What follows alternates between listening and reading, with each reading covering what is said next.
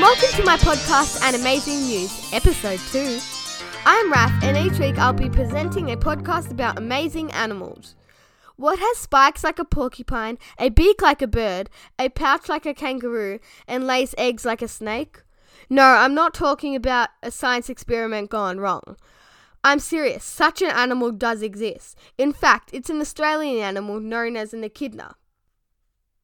So, in today's podcast, I'll be chatting to you about another one of my favourite animals, echidnas. Be careful, things could get very prickly. First up, here are some interesting facts about echidnas. Did you know that the spikes of echidna are actually hair? And they're made from something called keratin, which is what our fingernails are made from. Are you echidnaing me? Echidnas are closely related to the duck-billed platypus, and both of them are the only living egg-laying mammals. After only 10 days in the egg, a baby echidna hatches. How cute is this? Baby echidnas are called puggles. How lucky are echidnas? They will never have to visit the dentist because they have no teeth. That's a relief. Get this, instead of teeth, echidnas use their sticky 15 centimeter tongues to pick up their food. The scientific name for an echidna is tachyglossus, which means fast tongue. Now, with a sticky, long, and fast tongue, imagine how many ice creams you could eat. Last week, you met my friend Piggy. Say hi, Piggy. Hi! Now, today, let me introduce you to another one of my friends, Cutie the echidna. Say hi, Cutie. Hi. You're looking very sharp today, Cutie. Thanks, Raf. Now, time for some jokes. Aren't you forgetting something, Raf? I don't think so, Piggy.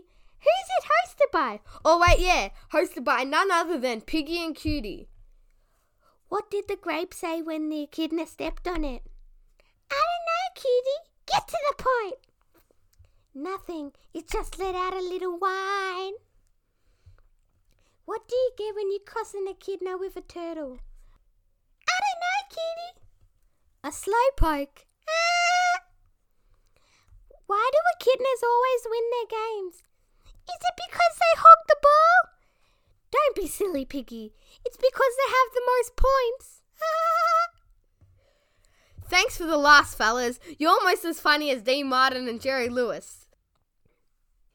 To finish off, here is a poem about echidnas. Away in Australia, the echidna stays. He is noted because of his strange little ways.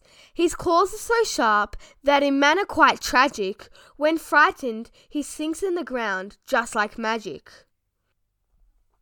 Thanks for tuning into my podcast Animazing News. Next week I'll be chatting to you about another one of my favourite animals, ducks. So let's not quack this up, Piggy and Cutie.